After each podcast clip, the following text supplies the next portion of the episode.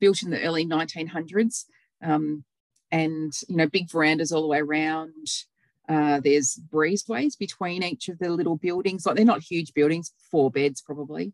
Um, buildings between uh, breezeways between each of the buildings. Interestingly enough, now that we've gone through COVID, to reduce infection spread, um, and because it, it, creates airflow, doesn't it? It's just so funny that what yeah. we were doing, you know, a hundred years ago, uh, we've gone back to.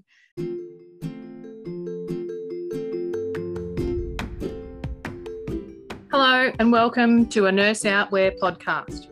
My name is Danielle Causa, and I have been a rural and remote nurse for most of my career. I created this podcast as an opportunity to explore and celebrate and perhaps spark some interest in rural and remote nursing. Each week, we will meet with some of the extraordinary nurses who live and work in rural and remote areas across Australia as they tell their story about all that is beautiful and unique to rural and remote nursing.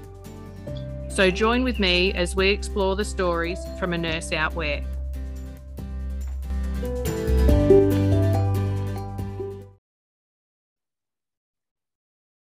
Hi, everyone. Welcome to the next episode of A Nurse Out Where. My next guest is a very experienced nurse with 30 years of nursing and management across metropolitan, regional, and remote health services. Her experience includes intensive care nursing, St John's Ambulance, hospital commissioning, public private partnership, public and corporate sectors, and Department of Health projects.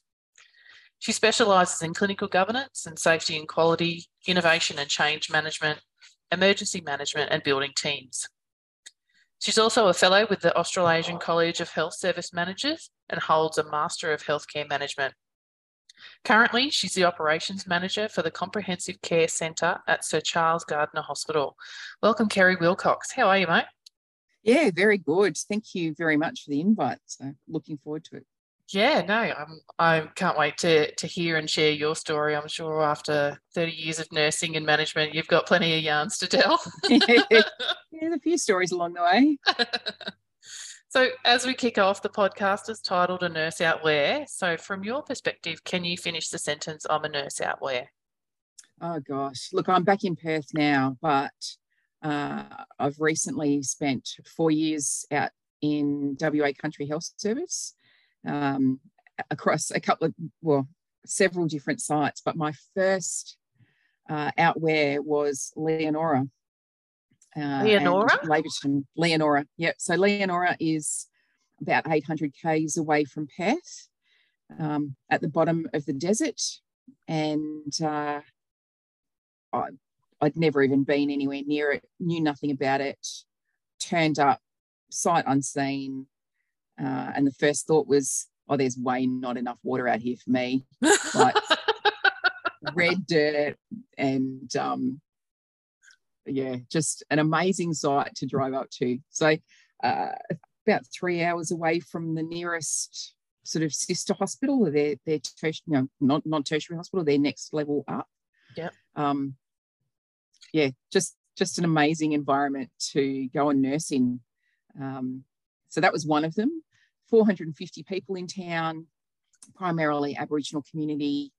Um, and I looked after that. And Laverton uh, was the director of nursing for both hospitals. They're about an hour apart. Uh, equally as remote as the other. You had to drive through Leonora to get to Kalgoorlie. So for those that know Kalgoorlie, you know, at the end of um, the Nullarbor, yeah, you know, Norseman is is similarly placed. Um, yeah, just amazing, amazing towns to turn up in and and go, okay, I'm an intensive care nurse. What do I do now? Uh, I'm used to all of my people and all of my machines and all of my doctors and all my nurses and um, a great adventure to be had. So, so, where did that come from? What what sparked your interest to go so remote? Yeah. yeah, look, I'd been working I'd left uh, intensive care in 2015. Um, I'd left the tertiary hospital in, Sydney, in Perth that I'd been working in and went to uh, private land, was uh, part of a commissioning team on safety and quality in a, in a brand new um, tertiary hospital. and then went to the corporate sector and as a consultant worked in the corporate sector. And I just, after 12 months, I was like, I really want to get back into public health. These people don't speak my language. Mm-hmm. Um, they don't understand. You know, people don't understand nurses unless you're like you, you get it anyway. So I rang a, um, the director of nursing workforce for WA Country Health Service, or WACHS, um, and said, Look, I want to get back in. I want to do something different. And she goes, Would you be the director of nursing at Leonora? And I went, Oh, yeah, no dramas. No idea where it was. no, no idea how small the town was, no idea how what the hospital looked like, nothing, sight unseen. Went, oh yeah, I can do that. Um, that's how it started. Wow. That's how it started. So I spent uh, six months there and then moved up to the Kimberley uh, and spent a couple of years working across the, all of the Kimberley. Um, but my last, well, one of the, the last hospitals that I was the director of nursing at there was Halls Creek, which is the, at the exact opposite end of the desert to Leonora. Uh, is a much bigger Aboriginal town, you know, primarily Aboriginal community. Uh, and Leonora was like a suburb of Perth in comparison to Halls Creek. Um, ah. Halls Creek's 3,000 kilometres away from Perth.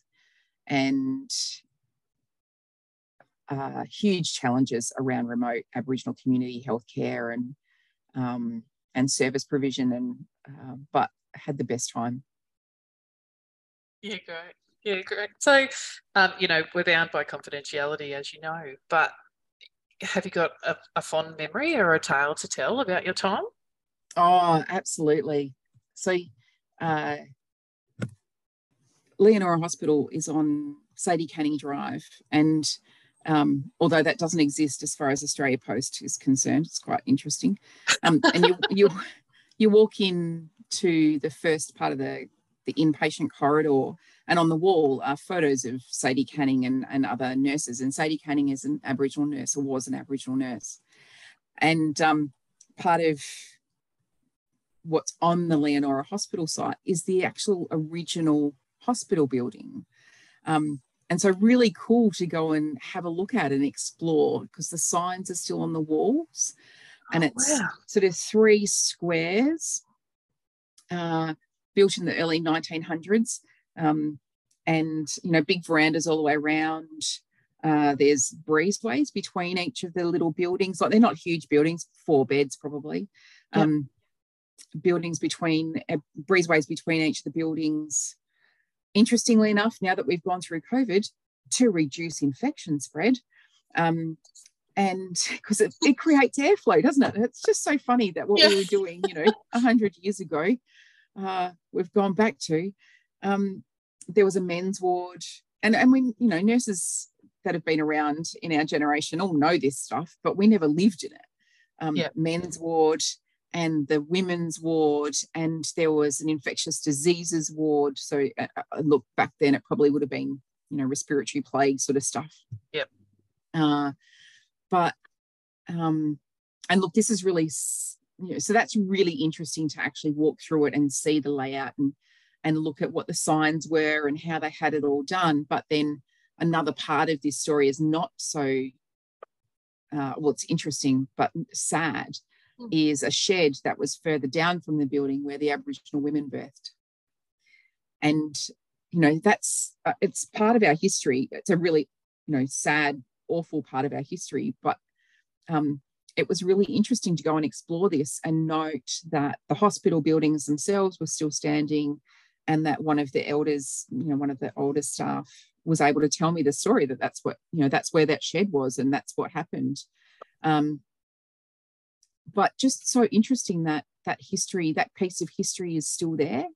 Um, and it would I would hate for them to tear it down. You know, it's probably it's got to be full of asbestos and all the rest of it. But just so interesting. We don't have any of those buildings around anymore. We don't get to see that level of of history, and um, it was just really interesting to explore, to look at. You know, as I said, pre-COVID, to think about infectious disease management with breezeways and airflow. Yeah. yeah. Uh, clearly, we haven't got it right at the moment. Um, and we're having to retrofit all our hospitals to do that. But just really, really interesting to actually get to see that piece of history. And isn't it incredible that without the local, you know, a, a, local traditional elder to be able to tell you those things, like we would never know that that was even mm. there or what it was for, no. or, you know, like we lose that history. So, yeah, yeah I'm so yeah. glad you shared that story. Yeah, it's it's lovely, and I think that was part of you know part of the as I was saying before the privilege of of um, people sharing their stories with me and uh, and and it is such a privilege like we just there's so much of our history that we lose by people not telling stories and so I think it's a real key to um, to how we need to just engage with everybody and take every opportunity. Leonora, I, I was supposed to go up for four months and um, uh, that ended up being six months and I was there over Christmas. And as the director of nursing in a small, so I had six nursing FTE, so mm-hmm. huge, huge workforce, six. Uh, and and most people is that, that all nurses or does that include admin? Oh no, that was my nurses. And okay, yeah. Had, um, I had four uh, patient care assistants. Well, yep. they were patient care assistant slash cook slash orderly uh, Jack of all yeah. trades. Yep. yeah, yeah.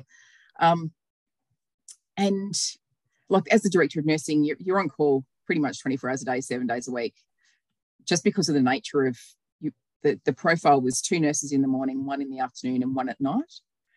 And they had one of their PSAs on, you know, on those last two shifts. But if you had a big a, a traffic accident or an arrest or a big trauma come in, you know, always, always went in. I was literally 100 meters away from the hospital. Um, and uh, it just, I don't know, just an amazing environment to connect with people. Um, so, anyway, Christmas, I couldn't come home for Christmas to Perth. And I decided that I was not going to spend Christmas Day on our own, on my own. Um, so we cooked, I went in and cooked Christmas lunch. We had two uh, aged care residents, no inpatients on the day, but two aged care residents. And I went in with my cook and one of my PSAs, and we cooked lunch. And I invited all the staff and their families. So there was one um, couple that had a little boy, um, but any of the nurses that were not on shift were invited. Uh, the nurses that were on shift, their other halves were able to come over and we all sat together and had Christmas together. And oh, it was just so special, so special. We had the residents, like the residents came and sat with us. Um, I'd gone down to Kalgoorlie a few weeks later and collected all the, you know, Christmas crackers and we dressed the table up and uh, my PSA made pavlova from scratch. Um, yeah, it was just a great, it was so special to share that with them yeah. all because I was absolutely not spending Christmas on my own. Yeah, yeah. Oh, that's yeah. so nice. That's really yeah. cool. Yeah, yeah. We had there's so many memories. Like uh, one of our older, uh, you know, one, one of the elders, female elders in town, had been to Kalgoorlie with um, an infection and she'd come back to us and she needed to stay in with us so we could look after her wound and um, in true form for her, she was such a crack up, but in true form for her, effing and blinding, and you know, it, one of the orderlies, oh no, the cook comes in and just tells her off, like, you need to, or I'm going to tell mum. Get in the line. you know, stuff like that, just getting to know the community and um, the people and being part of it. Uh, yeah. never, never felt like I was on the outside. Yeah, um, okay. Yeah, yeah, really cool. Halls Creek was completely different, completely different. But uh, Leonora will hold a special place in my heart for very, for uh, a very long time. Yeah, nice. So when you say Halls Creek was different, was it the presentations? Was it the what about it was different? Um, so look, you, you know, you're from Queensland, you know what the, the tropical diseases are like and the, mm-hmm. the heat mm-hmm. and the humidity and what that does. Um, the the environment's very different. So we got a lot more wounds, uh, a lot more pneumonias, a lot more um, there was a lot more violence in Halls Creek. Uh, a lot more, it, despite the fact that it was a dry town, a lot more alcohol related incidents. Um, a much bigger town than Leonora. Leonora's, you know, 450 population. Halls Creek is about 2,000 population, very close to the Tanami um, and the, you know, hips got hop, skip and jump across to Darwin um, or, or Katherine really. Um, and it was a it was a really challenging time because we actually I started there on the 6th of January 2020. Oh and, no. Yeah. And two weeks later started planning for COVID. Um, and so just a lot that was what made it so different. Um, we, you know, we had to stop socializing, we had to stop using the pool, we had to stop going to the gym. You couldn't go and have uh, dinners out, you know, all of those sorts of things which create a community in a small team.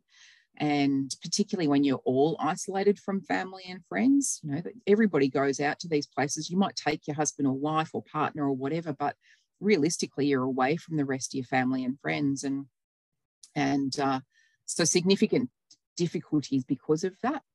Um, being up there in wet season, you know, you, have got cyclone prep and all the rest of it that goes along with that. So just a completely different environment um, and town. And, and the town, you know, there's some significant challenges in the town, as there is scattered in, you know, town, really remote towns all over the country. Yeah. Um, but I, look, COVID is absolutely what made it different. Uh, yeah. We yeah. we got um, we had a staff member fly in and um, and bring COVID with them, unfortunately.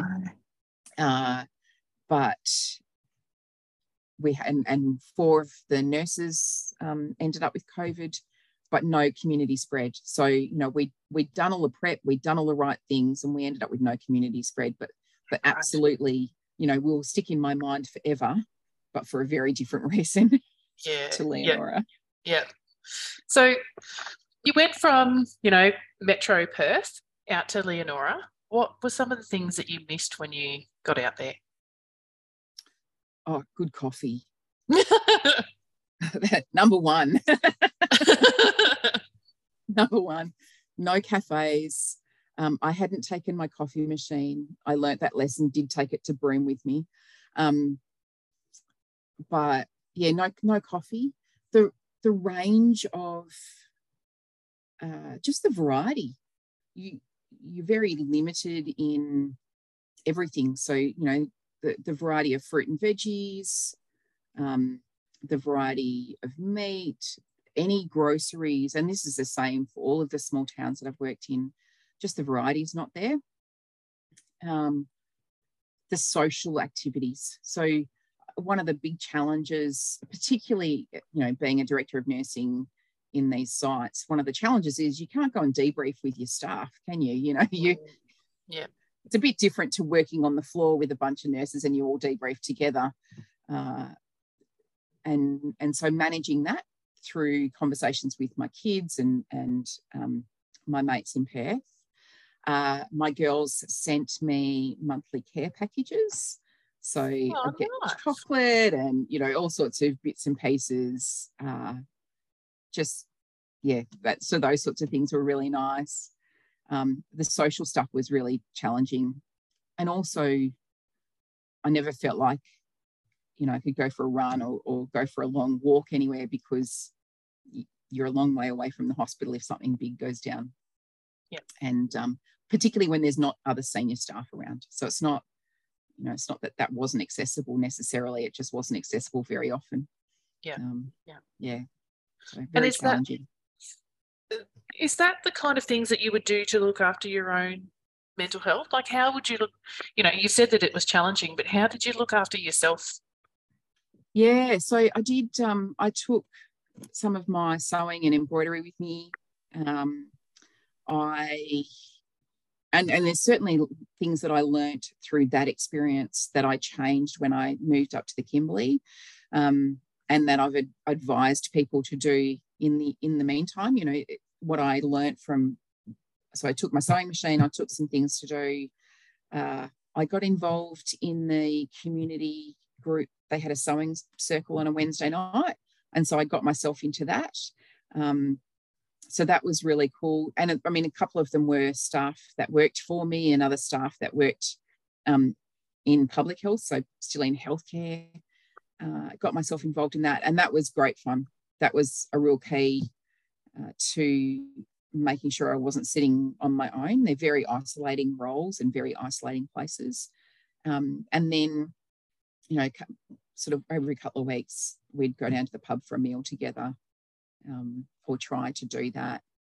I'd often spend, you know, just pop over to the hospital to say hello on the weekend, just see how they're all going, or go and talk to the residents, or, you know, for no other reason than I didn't want to sit at home on my own. Um, and I don't have a four wheel drive, so I certainly didn't venture out on my own. But um, there was a couple of, you know, staff that came through that we did. We, you know, I'd tell everybody, turn the phone off, and and off we'd go for a day, drive around and go visit some of the spots. Um. But absolutely, the the isolation is very challenging, and um, and managing mental health in that environment away from everybody is is has to be considered.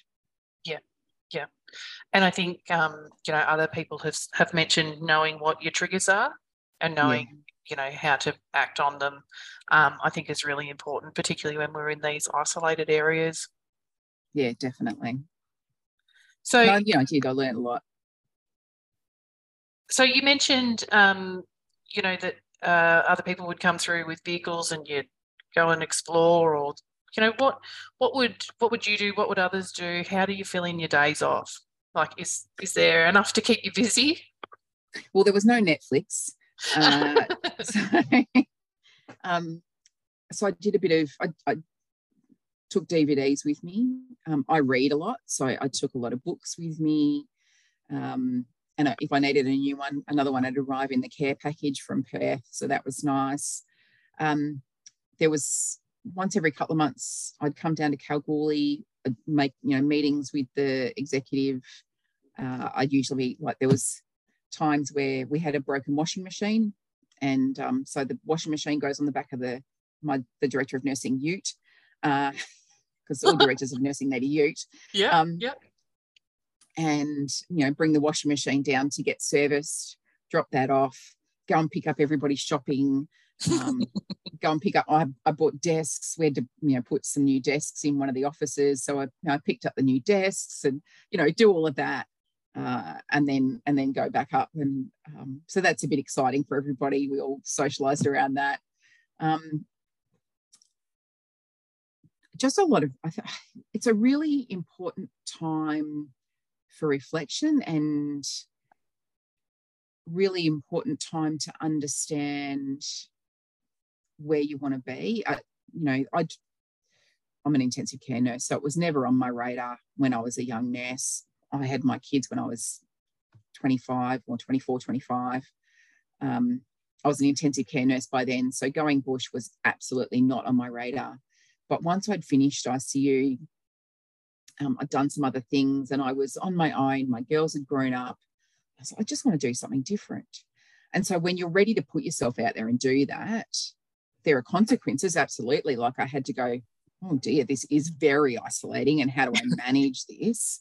Um, and so lots of you know lots of phone calls to to friends and my girls and um, i did some journaling uh, one of the things that i did because i was originally only going out for 20 weeks so when i first sat down i actually wrote uh, 20 to 1 on a list so that i could just cross off the weeks as i went through if it was awful um, so that i knew i could get through it it wasn't awful and i never actually crossed off all the list because it didn't I didn't feel like I needed to.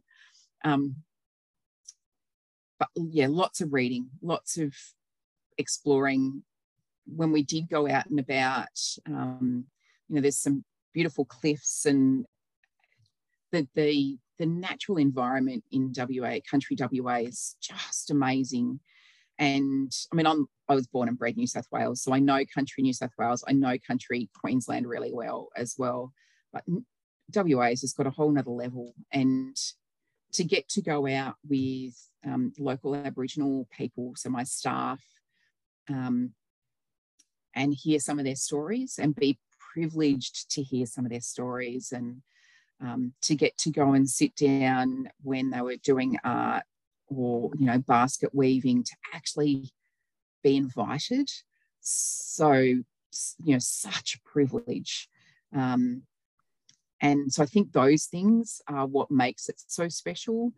You've got to allow yourself to be part of that and be really respectful of that. And i you know part of my research interviews last year one of the the junior nurses was saying you know we don't get any education on on cultural awareness and and cultural sensitivity and respect. And so you go in all gung-ho and and and she's so right. I'm i'm lucky i've got um, aboriginal cousins and and family in new south wales uh, and i've been very fortunate to be brought up in a respectful um, environment around um, aboriginal culture and and so I never for a second went in gung ho, and I I've just had beautiful relationships um, with my staff that were Aboriginal, and was so so touched to be part of that. And so being taken out and being told stories, local stories, having those things shared, um, such a privilege, and really part of that um, I did some photography while I was out there. I took my camera with me and um, and so did some exploring around that as well. So I think it's just about having variety and um, having things that you're interested in and being able to be open to exploring and, um, and learning. Yeah, yeah. Oh wow, that sounds so beautiful. Um, and I, you know, it would be an absolute privilege to be able to experience some of those things um, and understanding the true culture. Mm. Yeah. Yeah. Yeah. Um, you said that you've been doing some research. Um, did you want to talk a little bit about that? Oh yeah. Look, I, I um, so part of my master's studies, um, I did masters of course by coursework because I never wanted to do research ever. Um, and of course, then you need to do this obligatory research unit, and I thoroughly enjoyed it. Uh, I was in Halls Creek as the director of nursing at the time uh, that I chose my research.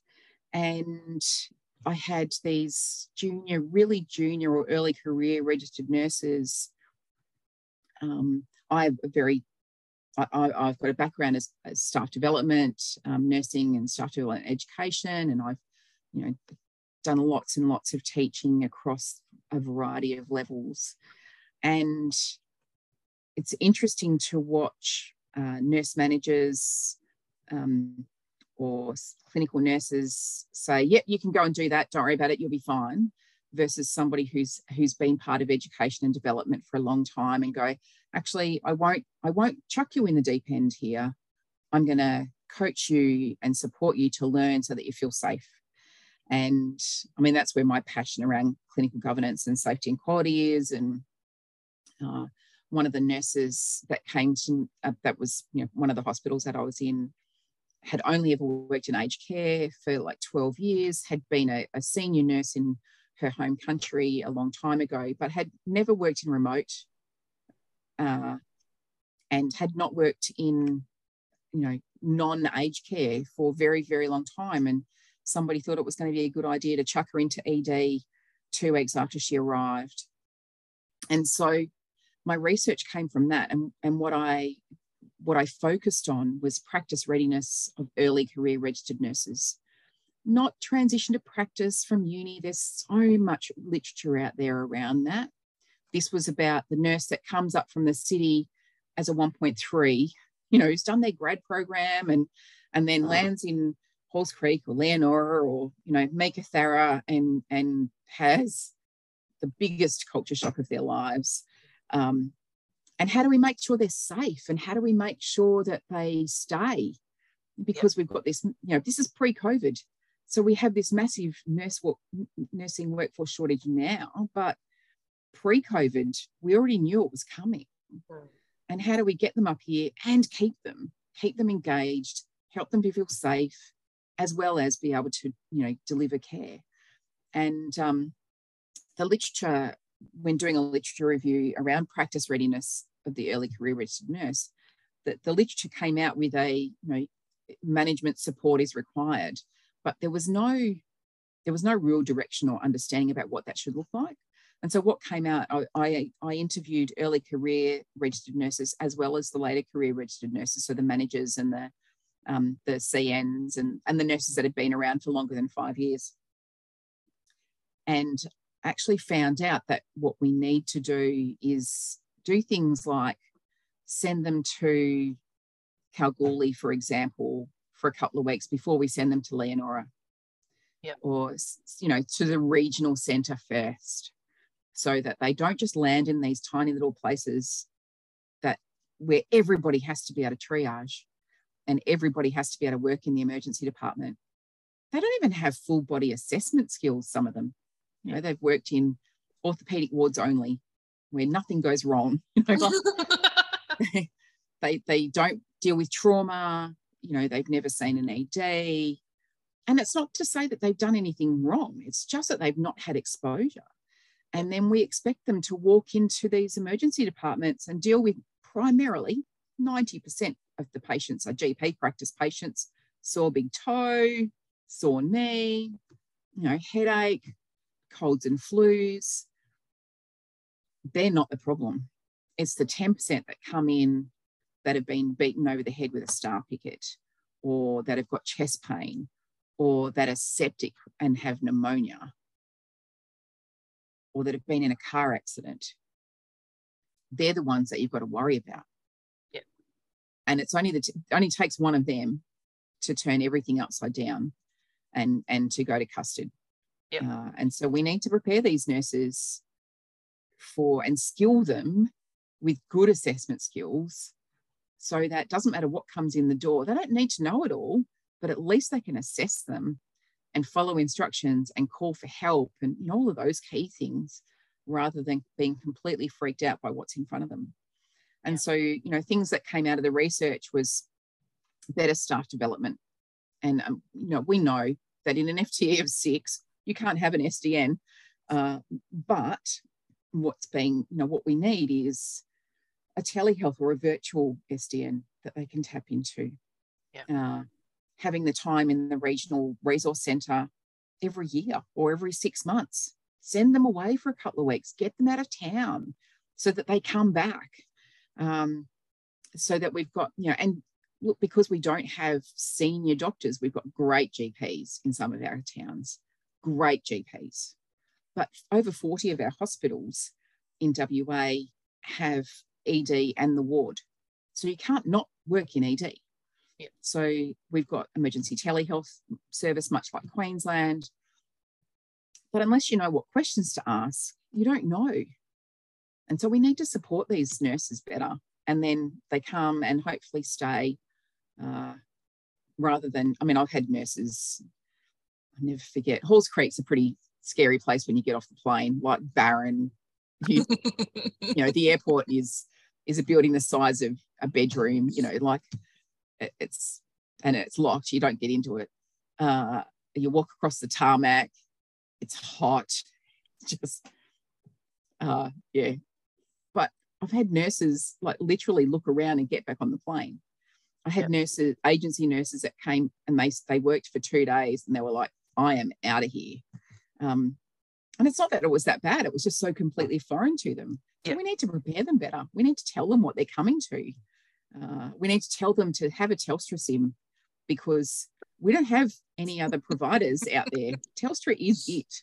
And yep. if you turn up in town, uh, you can't ring your family. You can't ring the hospital to see where you're supposed to go. Like you just, it's that sort of stuff. I think if we prepare them better, we help to manage expectations.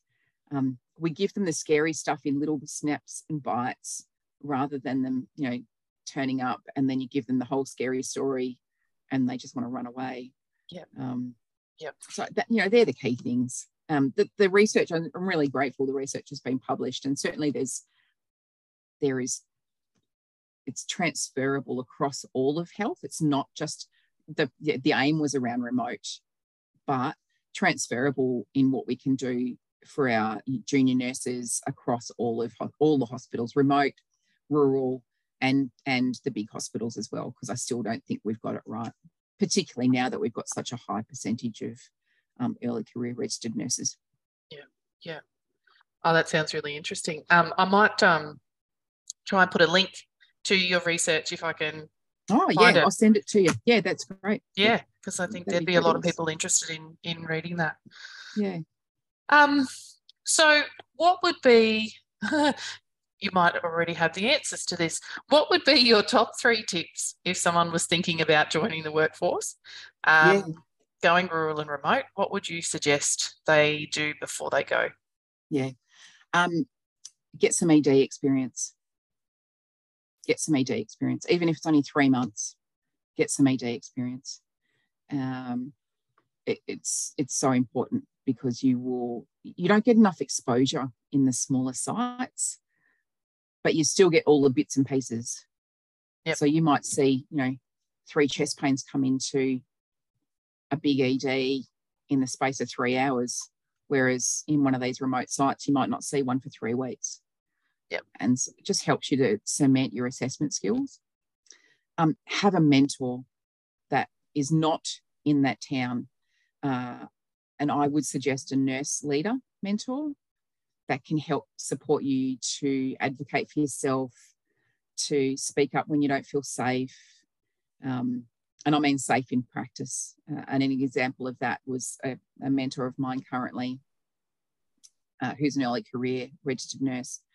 And, and one of the, the key things for her was about advocating for herself when they were trying to make her go out on the ambulance. And she, you know, had only just got there and, and hadn't had any training and all of those sorts of things. So um, advocating for self is really important. Um, and the mentor that will guide that and support you. A mentor will also support you to feel vulnerable and you know be able to voice that and guide you to support you to to move forward and feel okay and um, and validate your feelings as well and I, I think that's a really important piece um, and take something to do absolutely take something to do yep. um, don't arrive thinking there's going to be plenty to do because there usually isn't um, there may be a gym in town there may not be um, you may decide you never want to step foot in after the first time you've seen it. Um, you know, we know that some hospitals have a staff gym, and we we certainly had, did have a staff gym in one of the sites. Um, but just take something to do. You know, be be ready to be on your own and isolated. Get involved in whatever else is going on in town, but certainly the ED experience is such a key. Um, a mentor you know, I know the Australian College of Nurses have them. Um, I know other peak bodies have them. Reach out to nurse managers that that you know they know and try and try and get themselves a mentor. And a, and a, you know, it doesn't have to be a nurse leader as in a manager. It can be a senior nurse that's just got some good grounding behind them. Yeah, yeah, they're great tips. Um, and I, I particularly like you mentioned earlier that um, take take the opportunity to transition. So uh, I can't remember what how you phrased it, but it was you know don't go so remote first, yeah, and yeah, take the chance in a regional and then rural yeah. and then remote. Yeah, yeah, absolutely, absolutely, and I mean that's the thing, you know, we've got. Uh, as Perth's got all the tertiary hospitals are inside Perth. There's none in the rest of WA, but we've got seven regional centres, one in each region, and yep. and then bigger hospitals inside those. So, uh, yeah, it's it's really challenging to go and step inside a hospital that's got two ED bays and and four inpatient beds, and um, a doctor sometimes and a doctor not other times. Um, yeah, move slowly. yeah, yeah, and be kind to yourself. You know. Oh, absolutely. Yeah. yeah.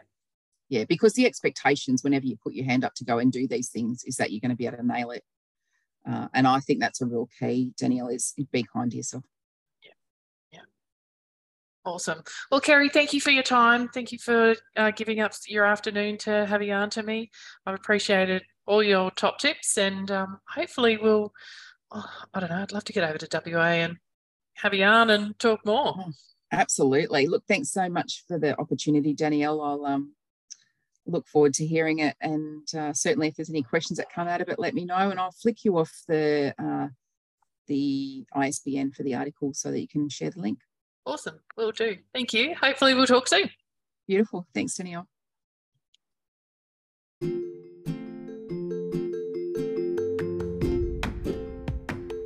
If this has sparked your interest and you'd like some more information about this episode, or perhaps how to take the leap and explore rural and remote nursing, you can contact me and check out my website, anurseoutwhere.com.au, or follow me on Facebook and Instagram by searching for A Nurse Out Where.